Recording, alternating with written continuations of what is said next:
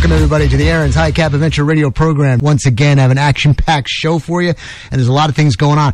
Give me an email at aaronsgunshop@gmail.com or go directly to the website, aaronsgunshop.com. Check out the Facebook page. Like us on Facebook. Scan through it. You get an idea of what's coming up on the show. Speaking of which, let me give you show highlights before we go any further, and so you can get your note-taking materials ready. Today, instead of reading 3 stories of self-defense, I'm going to play for you 2 or 3 more 911 calls. However, these are unlike last week's 911 calls. These are calls that you don't ever want to make. Trust me, after you listen to these, you're not going to want to be the person making these calls. In my License to Carry Attorney segment brought to you by Capolino Dodd Krebs Law Firm, we will discuss what it means to be a sentinel using Penal Code 9.33. It should prove to be very interesting. And during the Topic of Interest segment, I'll tell you what's happening at Aaron's and how you become involved with it. Also, if time permits, I'll tell you my suggestions on the best place to conceal a handgun on your person. My special guest today will be Jared Campbell, the co-founder of Campbell's Canine Academy. Jared and his wife train service dogs and pairs them up with veterans with disabilities such as PTSD. Now, Jared will tell us what he does, why he does it, and how it helps our veterans in need. So, with time running short, let's get started. And we're going to start off, Trey, with our 911 calls. This is the NRA segment. I throw a whole bunch of different stuff in here. But, Trey, let's play, what are we doing, the long one first? We're gonna do the Burger King one first. This is somebody you don't want to be making a 911 call. Go ahead, Trey. Tax Department, how can I help you? Yeah, I'm over here at Burger King right here in San Clemente. Mm-hmm. No, not San Clemente. I'm sorry. I live in San Clemente. I'm in Laguna Niguel, I think. That's where I'm at. Uh-huh. I'm at a drive-thru right now. Uh-huh. I ordered my food 3 times. They're mopping the floor inside, and I understand they're busy. They're not even busy. Okay, I've been the only car here. I asked them 4 different times to make me a Western barbecue burger. Okay, they keep giving me a hamburger with lettuce, tomato, and cheese, onions. And I said, I'm not leaving. Uh-huh. I want a Western burger because I just got my kids from Taekwondo. They're hungry. I'm on my way home, and I live in San Clemente. Uh-huh. Okay, she gave me another hamburger. It's wrong. I said 4 times. I said, I want it. She goes, can you go out and park in front? I said, no, I want my hamburger right. So then the lady came to the manager, whoever she is, she came up and she said, you want your money back? And I said, no, I want my hamburger. My kids are hungry, and I have to jump on the toll freeway. I said, I am not leaving this spot, and I said, I will call the police because I want my Western burger done right. Now, is that so hard? Okay, what exactly is it you want us to do for you? I send the officers down here. I want them to make me right. Ma'am, we're not going to go down there and enforce your Western bacon cheeseburger. What am I supposed to do? This is between you and the manager. We're not going to go enforce how to make a hamburger. That's not a criminal issue. There's nothing criminal. So I just sit here. You need to calmly and rationally speak to the manager and figure out what to do between you. She did come up, and I said, can I please have my Western burger? She said, I'm not dealing with it. She walked away. Because they're mopping the floor, and it's all full of suds, and they don't want to run. They don't want to go through there. And ma'am, then I suggest you get your money back and go somewhere else. This is not a criminal issue. We can't go out there and make them make you a cheeseburger the way you want it. Well... You're supposed to be here to protect me. Well, what are we protecting you from? A wrong cheeseburger? No. Is this a harmful cheeseburger or something? I don't understand what you want us to do. Well, just come down here. I'm not leaving. No, ma'am, I'm not sending the deputies down there over a cheeseburger. You need to go in there and act like an adult and either get your money back and go home. She's not acting like an adult herself. I'm sitting here in my car. I just want them to make my kids a Western burger. Ma'am, this is what I suggest. I suggest you get your money back from the manager and you go on your way home. Okay. Okay? Bye-bye. All right, ladies and gentlemen, you do not want to be that person, okay? Let's try one more time. Let's see if we can have a more productive 911 call. Trey, why don't you hit that one next? North Central City Emergency. Hi. I'm at the corner of Pleasant Hill and John Young Parkway. I'm in a Walgreens parking lot, and my car will not start. I'm locked inside my car. I cannot open my car. I can't get the windows down. Nothing electrical works, and it's getting very hot in here, and I'm not feeling well. I need some help. Are you able to pull the lock up on the door and open the door? You should be able to just pull the lock up, even if it's electrical. I've tried it. Oh, okay. All right, I got that going. Okay. So are you able to get out of the car now? Yes, I got the door open. Okay. All right, I'll see if I can get AAA or something. Okay, thank you. Okay, I'm sorry. That's okay. All righty, bye-bye. Ladies and gentlemen, I breathe a heavy sigh. It's like, really. I just threw that in there for a little bit of levity, okay? Now, let me go to my opinion piece here. Let's go real fast. I'm running out of time. This week's opinion piece, I give you an opinion piece almost every week. This one's called Being a Sentinel. Ladies and gentlemen, being a sentinel, what is that? What is a sentinel? That's a great question, and I'm glad you asked. The definition for sentinel from vocabulary.com is a sentinel is a guard, a lookout, a person keeping watch. It's often a soldier, but not always. If you're watching a pot waiting for it to boil, you're standing sentinel over it. And incidentally, it won't boil until you leave. That was a joke. Ladies and gentlemen, our country is in danger. The pillars of honor, decency, and respect are being chipped away to a precarious point. The scale can tip at any moment for our society as we know it to be turned on its head. We need sentinels. And I'm not talking about mall cops either. I'm talking about people who truly understand this country's predicament and who are knowledgeable and learned in the aspects of awareness and preparedness. I'm not talking about, or do I want, some wannabe whose only hopes of being something in their own mind is carrying a gun and a security badge. I want you, the well-informed, properly trained, seriously concerned American citizen. Emphasis on American. True Americans. There are many of you. However, many of those many are asleep. Wake up. We need you more now than ever. The media in this country is one of our main enemies. The family unit is being destroyed. This country is being infiltrated by people who have no desire to assimilate to our way of life. They want to bring their jacked up ways here. Well, to all you who want to do that, I say, F you, in the words of attorney Ross Watson. I say, F you with a capital F. This sentinel ain't going to let you do it. That's why I'm on the freaking radio. I'm doing what I can to help stop it. Ladies and gentlemen, what are you doing? If you're just listening to and not doing anything, that does nothing for the common good. You must get engaged. You must participate. If you are contrary to our way of life, I will fight you. If you are favorable to our way of life, I will support and protect to the best of my abilities. We must all stand watch together. I watch your back, you watch mine. But I'm telling you straight up, don't be playing games. If you ever have to cover my six, I better be able to depend on you. You better know what you're doing. You would expect nothing less from me. And just to be clear, I'm not talking about... did I really write this? We'll skip that. Ladies and gentlemen, will you join me? Will you be sentinels for our country and each other? Or will it be business as usual and say, well, until it affects me, I'll stay on my couch and watch TV. Your country and way of life is calling. Hear the call. Now, I want to read to you a quick article I read here. This is about Al-Qaeda, and I'm running out of time. I want to get this one in, and maybe on the other side of the break, I'll read the other one. It says here, this is from the Washington Times, Friday, August 11th. Al-Qaeda is about to take on a new target, America's trains. In an upcoming edition of its terror magazine online called Inspire, issue number 17 is headlined Train Derail Operations and will spell out ways to create rail disasters in a transportation system that lacks the stiff security procedures of airline travel. Its competing Sunni extremist groups, the Islamic State, for more than a year have advocated using vehicles to mow down innocents. Its murderous followers have weaponized vehicles in Nice, Berlin, London, and now here in the States. Adding trains to the terrorist priority list would put at risk virtually every mode of transportation and placed added pressure on the U.S. Department of Homeland Security. The Middle East Media Research Institute, MEMRI, put out a report on Friday saying Al-Qaeda has teased the Inspire articles with a trailer appearing on the Telegram app channels operated by its fans. The trailer highlights the derailments are simple to design using easily available materials, that such a planned attack can be hard to detect, and that the outcome could substantially damage a country's transportation sector and the Western economy in general. We need sentinels. We need to watch for people like this and take them down when it's necessary. We'll be back on the other side.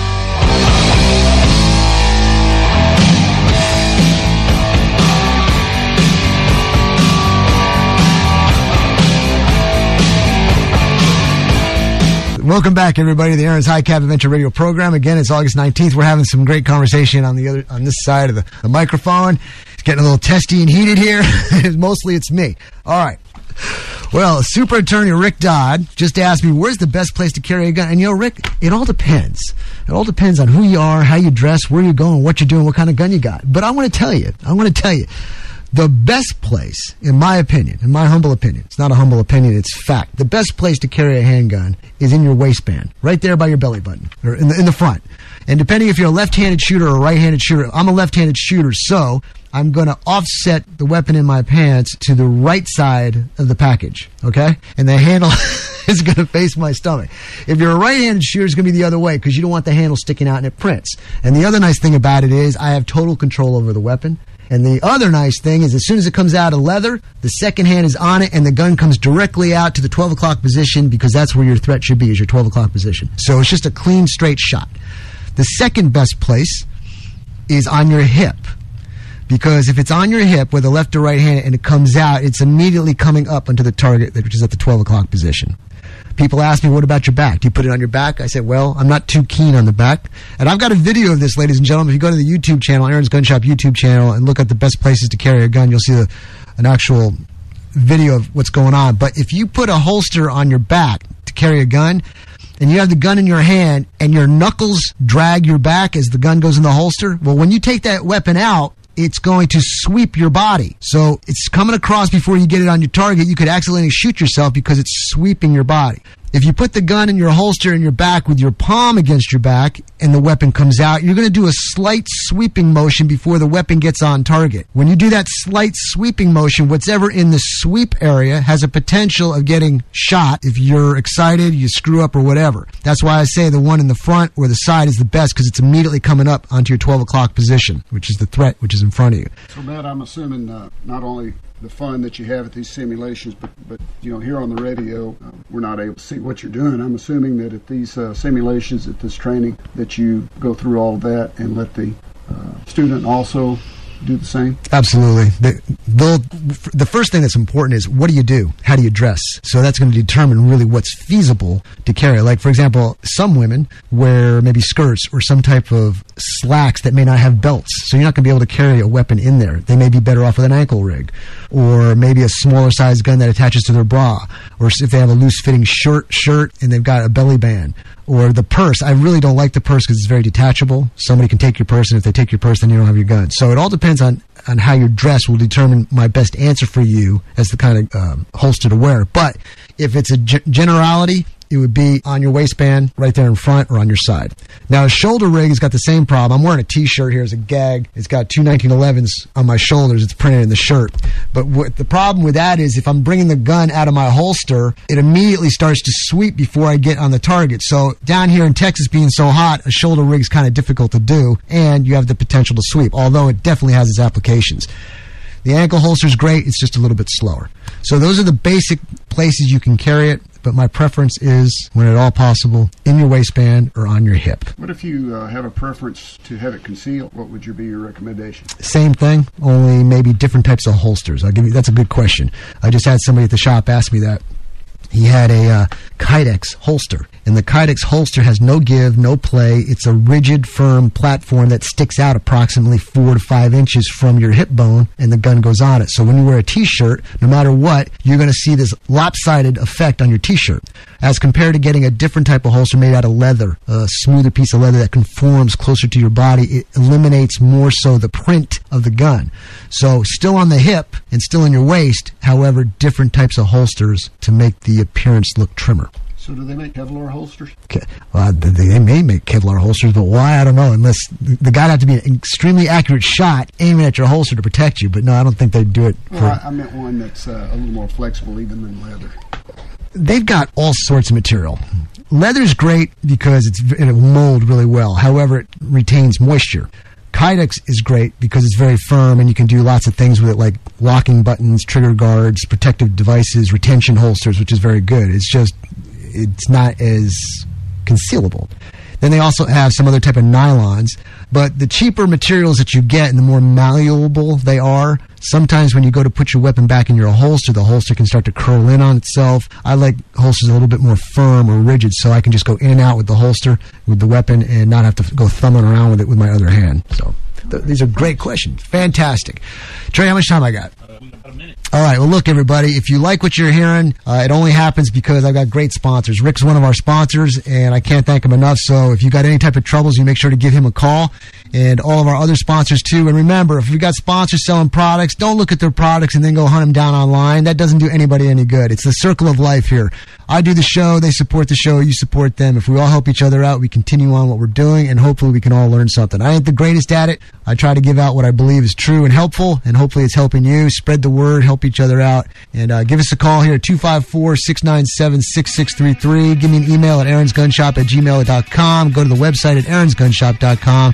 Become a subscriber to the YouTube channel at Aaron's Gun Shop. And like us on Facebook at aaronsgunshop.com. See you on the other side.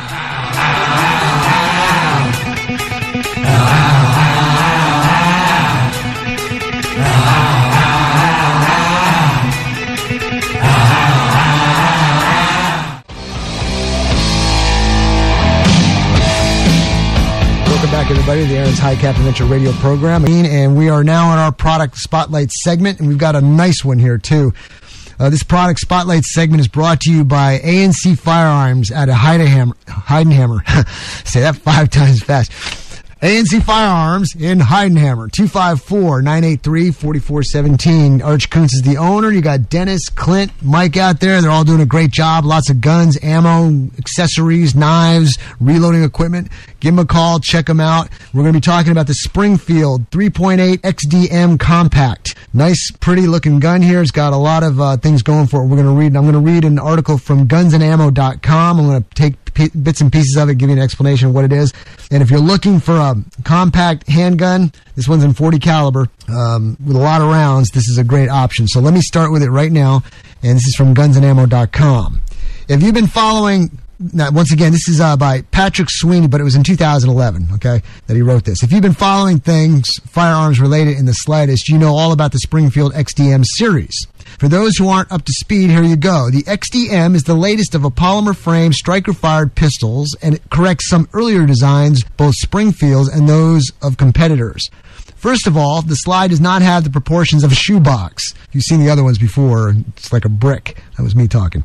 It's an angled, geometric, aggressive-looking, and fully up to the task of handling any 9mm or .40 caliber load that comports with the SAMI specs. The angled slide is both easier to pack comfortably and easier to work as the slide serrations grab back when you get a hold of them. It is accurate due to the matched dimension, chamber, and bore, and the snug but not excessively tight fit of barrel to slide. Fully hardened, the barrel is not going to wear to a sloppy fit with less than a lifetime's worth of ammo. Also, the barrel will not throw a hissy fit if you happen to use or load ammo containing lead bullets. The magazines hold more rounds than comparable polymer frame pistols, and the full-size XDM is in 9mm holds 19 rounds in the magazine with the 20th in the chamber. The .40 caliber version is 16 plus 1 in the chamber. In short, the XDM is everything you'd want in a polymer frame striker-fired pistol, and the shooting public has realized that.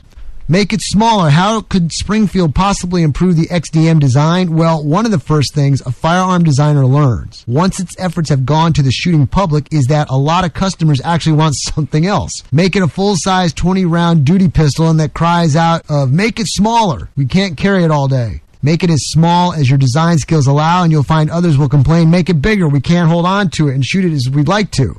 Split the difference and try to come up with a too hot, too cold Goldilocks type solution, and the results of your compromise efforts will be that both extremes will complain that you've left them out. What to do? Simple.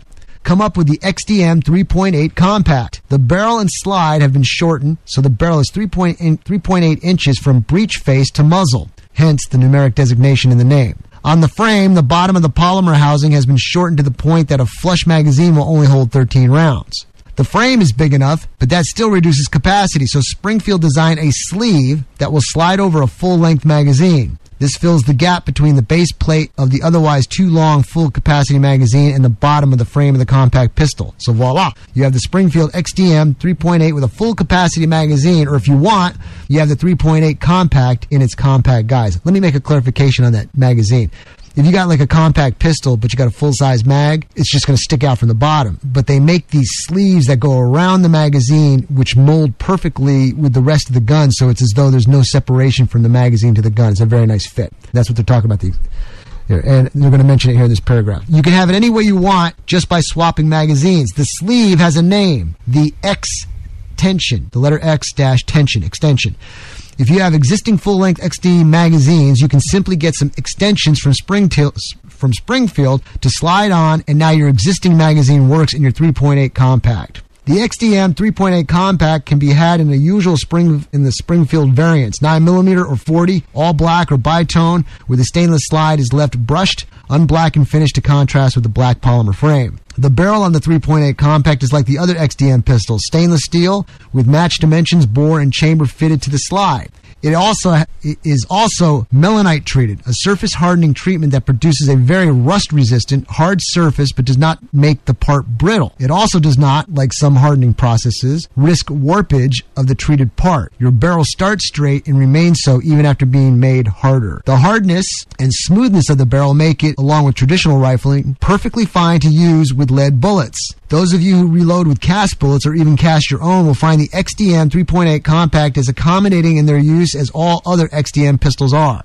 I was not expecting, nor did I experience any problem with the 3.8. It fed, fired, extracted, and ejected with metronome-like efficiency. The longer grip was useful with the hotter loads and gave me more leverage to control recoil. Not that recoil is bad. The 3.8 Compact, for being compact, is not a featherweight that will hammer and abuse your hand when you shoot it. At 27 ounces empty, it bucks about the same as a lightweight commander size 1911, with the advantage in recoil of the larger surface of the backstrap distributing the force over a large area of your hand. With the recoil, while the recoil was not a big deal, the accuracy was. I found it easy to stand under the roof of our range and hammer the 100-yard gong. For daily carry, any holster that works with the XDM 9 or 40 series will work with the 3.8 Compact. And magazines are magazines, so you'll have a plethora of choices there as well. For maximum concealment and comfort, do what a lot of us have been doing for a long time. Start with the short mags and have the bigger ones for reloads. Stepping out with a 9mm XDM 3.8 Compact, you'd have 14 rounds in it and another 38 rounds and a pair of spare fully capacity magazines. That's 52 rounds before you have to consider a backup knife or waiting for the cavalry to arrive. In a 40 caliber version, that's a total of 44 rounds, 11 plus 1 with two 16-round magazines. So however you slice it, that's a whole lot of ammo. Now, ladies and gentlemen, that's an awesome gun. There are so many guns out there, and there are so many awesome guns. But what's awesome to one person won't be awesome to another. This is Matt speaking. Okay, so what you just need to do is go find out which one works best for you. Go to ANC Firearms in Heidenhammer. Give them a call at 254-983-4417. And like I said, don't look up Springfield 3.8 XDM online and go buy it online. Go to ANC Firearms in Heidenhammer. Check it out. They sponsor the show. Without them, we wouldn't be on the air. And see what they've got. They've got a whole bunch of other ones there too. So put it in your hand and buy it from ANC Firearms. Give them a call at 254-983-4417. Go on my Facebook page. Go to aaronsgunshop.com and go to the Facebook page there. You'll see me holding it. Give me a like on Facebook. Go to the Aaron's YouTube channel and like me, please. Please take the numbers up. Okay, ladies and gentlemen, we're about to take a break. So ANC Firearms in Heidenhammer. Give them a call about the Springfield 3.8 XDM. And I think you're going to like that one's in 40 caliber that they've got there. So we're going to see you on the other side. And when we come back, we're going to have our special guest, Jared Campbell, training service dogs for our veterans. And I've been talking to him just a little bit on the break, and he's got a great concept idea. I think you're going to enjoy it. So all you vets out there, if you know anybody who's in need of a service dog, now's the time to listen. The number here is 254-697-6633. That's right, ladies and gentlemen, we are back. And to my left, I have a very special guest here. Actually, Trey, my board operator here, introduced me to this gentleman, and this is Jared Campbell. Jared Campbell is a vet, and I'm going to get him on real quick right here, and he's going to give us a quick bio of himself to let everybody know what he's doing, and we're going to talk about what he does, and that is training service dogs. Jared, welcome to the program. Thank you. Thank you so much. I'm glad you're on here. I tell you what, tell everybody who you are, where you've been, your tour of duty, and just a little bit about your academy with the dogs, and then we'll get into the questions and stuff. Well, my name is Jared Campbell, and I'm an Iraq veteran. I joined back in 2001. My first duty station was in Korea, in Yeongsong.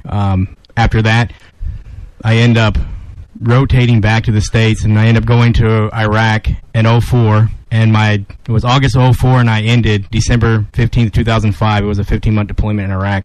When I came back from Iraq, I went to Fort Lee, Virginia. My primary MOS was supply. And then in 2007, the Army diagnosed me with post-traumatic stress disorder. Then towards the end of 2008, I was medically retired because of PTSD.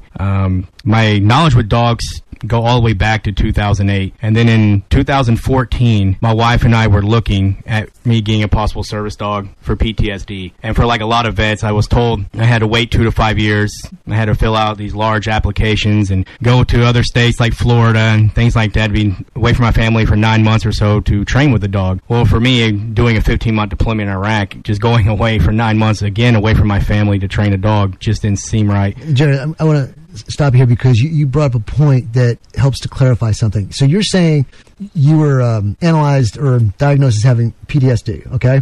And you had to wait a certain amount of time before they would allow you to train with a dog? It was about a 9 month. It was, I can't remember the name of the organization in Florida off the top of my head, but they wanted me to go there if I was accepted and train the dog, be with that dog, with the dog that I would pair up with, but they'd be there for 9 months to train this dog. So this is a long process here. And so because of that, that kind of made you and your wife think a little differently on what you're going to be doing with your Canine Academy. Why don't you tell us about that? Well, right before our kids got out of school this year, we started Campbell's Canine Academy. And we brought the philosophy of which, when I paired up with my service dog, Moose, he was about 10 months old, and this was back in 2014. We paired up with him and we did a lot of extensive research, and we picked the brains of other trainers, even trainers I had mentored over the years, and we realized, looking at certain laws, that yes, veterans can train their own service dogs, but there are certain requirements in which you have to abide by to train the dog properly. So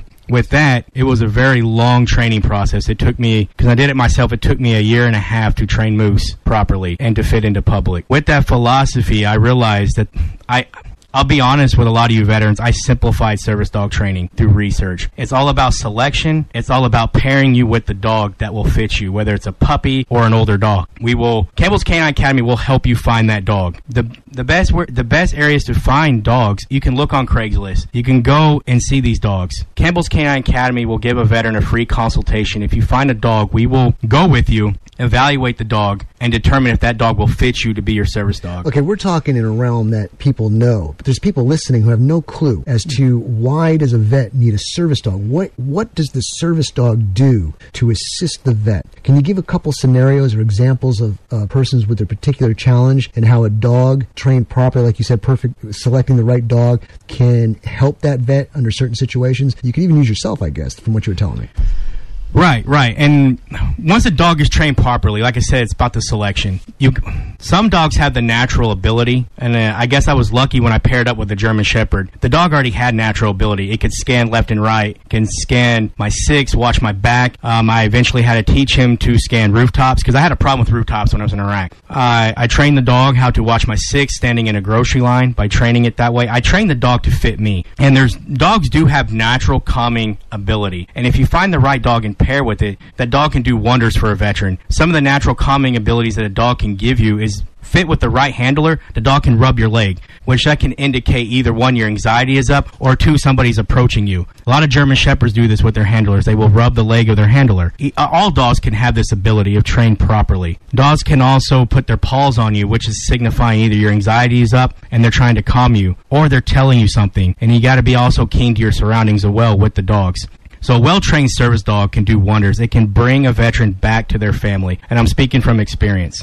You know what I noticed? You hear PTSD and you think that the veteran is just, there's a challenge. But listening to you, what you're kind of telling me, which might be new to some other people who may not know as well, is everything's normal except for this area of my life. I just feel a little uneasy on my back, my 6 o'clock position, and I got issues with the rooftops. Everywhere else, I'm good to go. Would that be a fair statement? Yeah, that's correct. And what I will do is, because I understand PTSD, and to help a veteran, I will train the dog to fit you. What we ask from the vets that will come to us for help is they give us every detail possible of what's bothering you with PTSD, so we can train that dog properly. Like I said, simplifying this is making the dog fit you. If you want a dog that will flip on your light switch because you're having a nightmare, we can work that around and gives you a dog that do that. For me, I'm the type of veteran, I couldn't see myself with a dog flipping on my light switch or had a nightmare.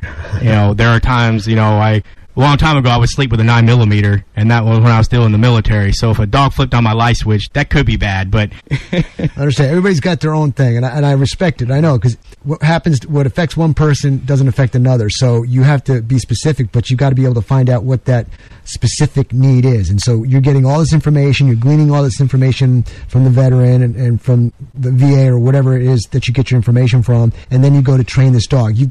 I've got some points here. What's the PAT test? Explain the PAT test. And I think there's a PAT test, but you've got your own PAT test as well. So explain what it is in general and then explain how you do it. Well, the PAT test is the public access test. There are some foundations who do this, the 501c3s, and they all have their own standards. Some of them require 70% or an 80% to pass. With me and Campbell's Canine Academy, I believe in a higher standard. I believe you should completely pass my PAT test. It's not grade school. I don't believe a 70 or 80% passes my PAT. If you're a veteran and you decide to go the route to train your own service dog, but you need pointers, please call us. We can help you. But what's the PAT test consist of? The PAT test consists of several things. It can test the dog from how it actually starts in a parking lot. We watch the dog how it would maneuver to make sure the dog isn't scared and will lead the person with disability or even the veteran with disabilities out into a moving car and you get hit. So we want to watch how the dog moves about the parking lot. We want to watch how the dog will unload and load in your vehicle if it's prop and safer for the dog. You don't want to injure your service dog, so you want to make sure you train the dog to unload properly and load properly. We test a restaurant. We'll take the veteran or anybody with a disability to a restaurant, and we will, this may sound a little funny, but we will bait your dog with food on the floor to see how your dog will react. If the dog is trained properly, it should not take the piece of food. If it does, it fails. And then we have to evaluate again and try another PAT test on a later date. So we test from everything from elevators to stairs, how the dog maneuvers, how to maneuver through the store, everything. So I don't have a copy of it on me, but anything you can basically think of, my PAT test covers. You know, some people have made comments about, or you see signs that pets aren't allowed, service dogs are, or service dogs are allowed, but pets aren't. And some people bring in their animals, and you kind of think that they're using the service dog scenario to allow their pet to get inside there. Is there any way to differentiate between somebody who's just sneaking in their pet as compared to a true service dog? Yes, a true service dog, the proof is in the pudding on how the dog's trained. If a dog isn't trained properly, you may be in a restaurant, it may jump on the table and eat your food. It may defecate on the floor or even soil into a public place. A well-trained service dog is completely potty trained. It should not defecate itself on the floor or soil the floor in a public place.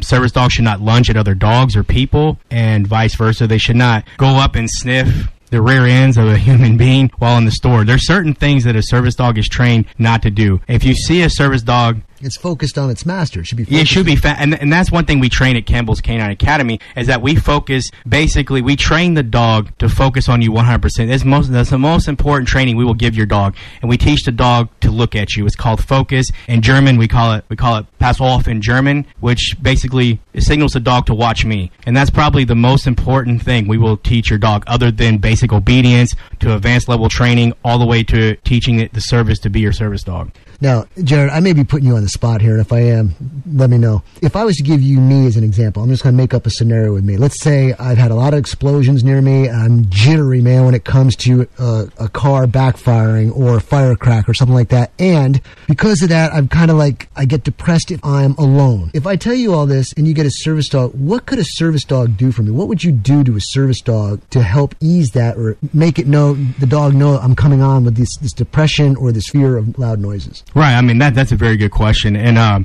that's why, like I'll keep learning throughout this time, is that selection is everything. Pairing is everything. A dog that's completely bonded to its handler will sense the handler when it's anxiety. It doesn't even have to be a service dog. If you find the right dog and it fits you, the dog will know everything about you. It will watch you. It can feel your anxiety. And like I said, the dog will come up. Most service dogs should have the ability to be a lap dog when you need it to. You know, even if you have a 100-pound service dog, it's not bad for it to lay in your lap when you have anxiety. It's not bad for it to put its paws on you to curb your anxiety or lick you. You know, I train my service dog when I say work. when my anxiety is up, I tell my own dog work, and he'll come over to me, and he'll lick me, put his paws on me, and that's how I trained him. And how I did that was each and every time I put the vest on him, I used the word work. And then when I started to get anxiety, I would use the same command, work. So I trained mine to service me when I needed the service. But each and every veteran will be different on how we train the dog. So are you going to ask the veteran what he wants the dog to do? Or are you going to say, well, if the guy is fearful of loud noises, I'm going to teach this dog every time you hear a loud noise like that, you'll watch the vibration of the master, and then you just come up and just rub up on the dog. Right. And a lot of that comes with training and over time. That's why I like the veterans to give me details so we can train the dog. And we'll run the dog through scenarios. We'll make loud noises and things like that to see how the dog responds. And this is where, like I said, selection is everything, and so is bonding.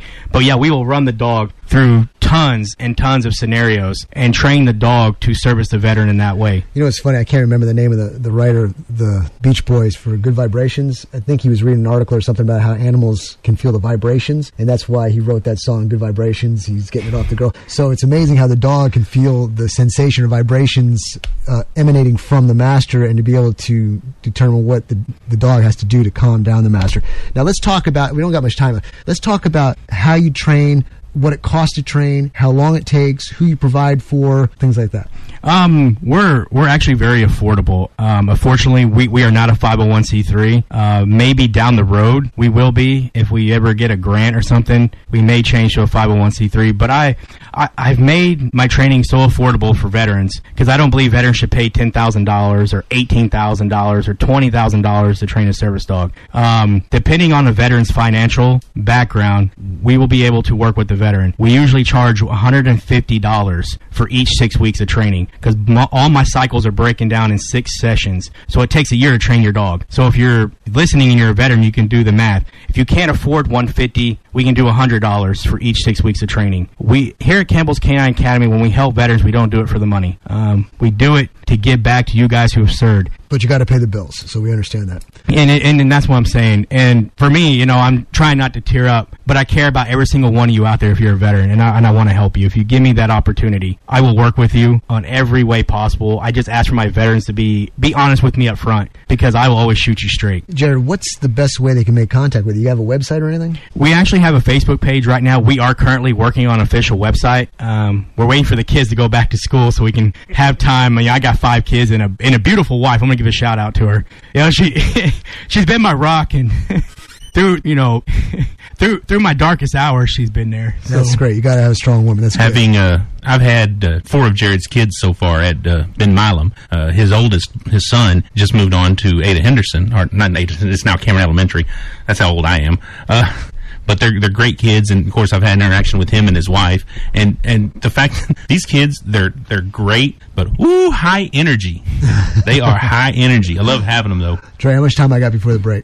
This is the break that I can go whenever you're ready. Okay, we're gonna cut it off in just a minute. Tell everybody, Jared, once again how they can get a hold of you, and real quick, name of the business, how they can get a hold of you, and anything else you want to say. The best way to get a hold of us is through Facebook. Go to fb.me/Campbell's,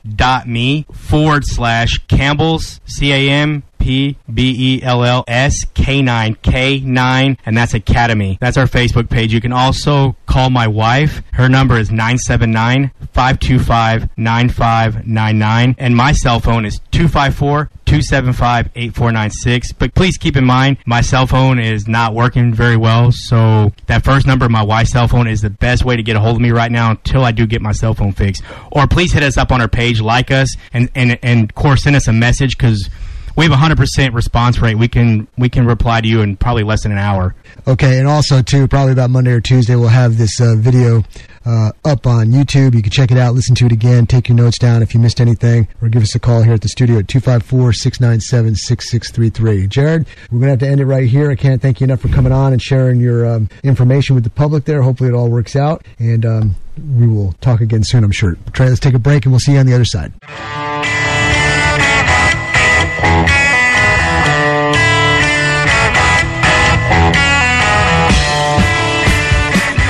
Welcome back, everybody, to the Aaron's High Cap Adventure Radio Program. We've got about, I don't know, 7-8 minutes left to go on the show. And I've got a bunch of things here that I see and I collect that either interest me, bother me, perturb me, whatever. Okay. Irk me. It's a word I like to use, irk. I'm sure that's an acronym for something. I'll figure it out. But I've got this one article here. And where did I get this from? This is by Sam Huber. Alien Gear Holsters. I call him Sam Goober. Okay. This guy, schmuck. Anyway, let me read to you this thing here. It sounds good, but then it doesn't. That was me talking. Here we go. There's a certain amount of debate over whether training should be required at all for a person to be able to legally carry a concealed pistol. A related topic that some people debate is just how proficient a person has to be. After all, a person should know how to use the gun in their concealed carry holster. Okay. If they have to use it, they should be able to put rounds on target as well. Not only does that stop a bad guy, but it also keeps bystanders safe. In fact, some states even require qualification shoots in order to get the license. It sounds good so far, right? Professionals, such as state and local police and federal law enforcement, have to qualify every few months with their weapons in order to do their jobs. Talk to something, I'm grinding my teeth on this one, which is probably true in a lot of cases, but he says, talk to some concealed carry weapons instructors and they'll tell you a person needs to be in the instructor's range every weekend, taking classes from them. Every possible hour needs to be devoted to training and every dollar needs to be committed to the instructor's pocket. Otherwise, a person's just being irresponsible. Well, first of all, you better train. Secondly, I do it because I'm passionate about it. And sure, there's people out there who want the buck. Now, but how proficient, this is where it turns, but how proficient does a person really need to be? You might get the idea from some people that unless a person is basically Annie Oakley, they're a danger to themselves and others. They have no business even target shooting, let alone caring for self-defense. Then again, it's also been said that if a person can screw in a light bulb, they have the requisite skill to be able to carry. How hard is it to point a gun at someone that's right in front of you and pull the trigger? It's very stinking hard. You just need to come to me and I'll show you how to do it. Then it becomes easy. But if you don't get training, I've had people, ladies and gentlemen, do a competition. The target is 5 feet away. 5 feet away. They missed it. Aiming more than once, multiple times, because the lack of understanding of how to pull a trigger and hold a firearm. It happens. Can I interject real quick, Matt? Interject, buddy. So by this guy's reasoning, what I'm given to understand here is all you need to drive is like 3 hours of class and you're done. You're done. That's you don't it. Need training. You don't need to know OJT, all the laws. Man, you got it. Right. No, stay off the road, dude. It gets a little better. Then again, plenty of people who aren't shooting instructors, who aren't off-duty police, and who have never served in an infantry unit have successfully defended themselves with a firearm despite minimal training and not having to have gone through a qualification shoot. I read stories almost every week, 90% of the time, if not more. The shots are low, or they don't hit their mark, or they shot and they got scared off. We're talking, I meant to shoot in a certain spot to stop the threat and it actually went where I wanted to go, is a rarity. What do we know about most defensive shootings? First, we know that most studies into the matter indicate the typical defensive shooting will be at close range. Okay. It will be over quickly, okay, and will conclude with only a few shots fired sometimes, though a long-range shot may be required. We know that while hitting center mass, meaning the chest cavity, doesn't guarantee a stop, and that accuracy under stress declines greatly, whatever. No, it doesn't. It doesn't have to if you're trained. Since the chest cavity contains the cardiovascular system and is easier to hit than the brainstem, that makes it a surer hit than a headshot. This guy's a wannabe. While the heart is about the size of an apple and the lungs are about the size of two butternut squash when fully inflated, the chest cavity where they reside is roughly the size of a watermelon. The brainstem, pretty much the off switch of most things that live on this planet, is about the size of an avocado in us humans. So, you need to be able to hit an area roughly the size of a watermelon at close range. Just how good of a shooter do you have to be to do that? Well, trust me, under stress, you need to practice. Not that a person shouldn't devote time to training. Of course they should. A person should definitely be able to put their rounds in the target if they have to. Of course they should as well. But let's not pretend that one has to be able to shoot a clover leaf at 100 yards with a Derringer to be able to defend themselves. This guy has no clue. This guy sells holsters. I think that's what he was doing. And so he has limited practice on the range. Because if you have practice on the range, you will totally realize and understand how critical and important it is to practice. Because while you shoot and practice, you realize how easy it is for your shot to go off course if you're not focused, trained, calm under stress. That's why we do our round robins. Round robins are a great way to go through all those aspects of shooting a gun at close range. You're under time. You're under accuracy. accuracy and you're under unfamiliar situations by handling different guns. If you can do that, you've just increased your chances of winning in a street fight or a home fight or whatever type of confrontation it is that you're saving your life with a firearm. But I can't tell you how many stories I've read where the shots go all over the place. They're down in the groin or the legs. It's because people are anticipating the shots. They don't have an understanding of triggers and how they work, how to hold the gun. They're freaking out, so on and so forth. Remember Sharon? Sharon's freaking out. We don't want to share. Okay, that's that story. How much time I got, Trey? You got about 2 minutes. 2 minutes. Let me see here. How about this one? I saw this article. It says, Meet a Muslim events hope to dispel misconceptions. When Monia Shaikh realized even her friends were scared to ask her about her religion for fear of offending her or sounding uneducated, she put an advertisement in the California newspaper. Questions and answers about Muslims. The ad offers ideas and questions. Are women oppressed in Islam? So on and so forth. I don't got much time, so here's my attitude towards this. I don't want to go meet one. I should be able to hear you broadcasting from the hilltops and the rooftops that you were opposed as a Muslim in the United States of America, as an American citizen. You were opposed to people doing what they're doing in the name of Islam, Islamic State, or whatever. I could care less your religion. I could care less who you are, what color you are. You're an American. Okay? So if you're an American, I should hear you broadcast. I shouldn't have to go seek you out and find out what you're all about. You should be saying, hey, that's not the way you do it here. If you want to do that kind of stuff, go back home where you came from. That's my attitude. If you like it, great. If you don't, I really don't care. Go get your own radio show. All right, ladies and gentlemen, we've got a lot going on. Go to aaronsgunshop.com, go to the Facebook page, go to the YouTube channel, become a subscriber, check out the products page, check out the testimonials. We got the seminar on the 26th, the ladies only seminar. And how much time I got? 20 seconds. Okay, with 20 seconds, I'm going to tell you this. Without you, there's no need to be on the air. Without supporters, I couldn't be on the air. Without my sponsors, I can't do it. So support the sponsors, support the show, keep your powder dry, and God bless.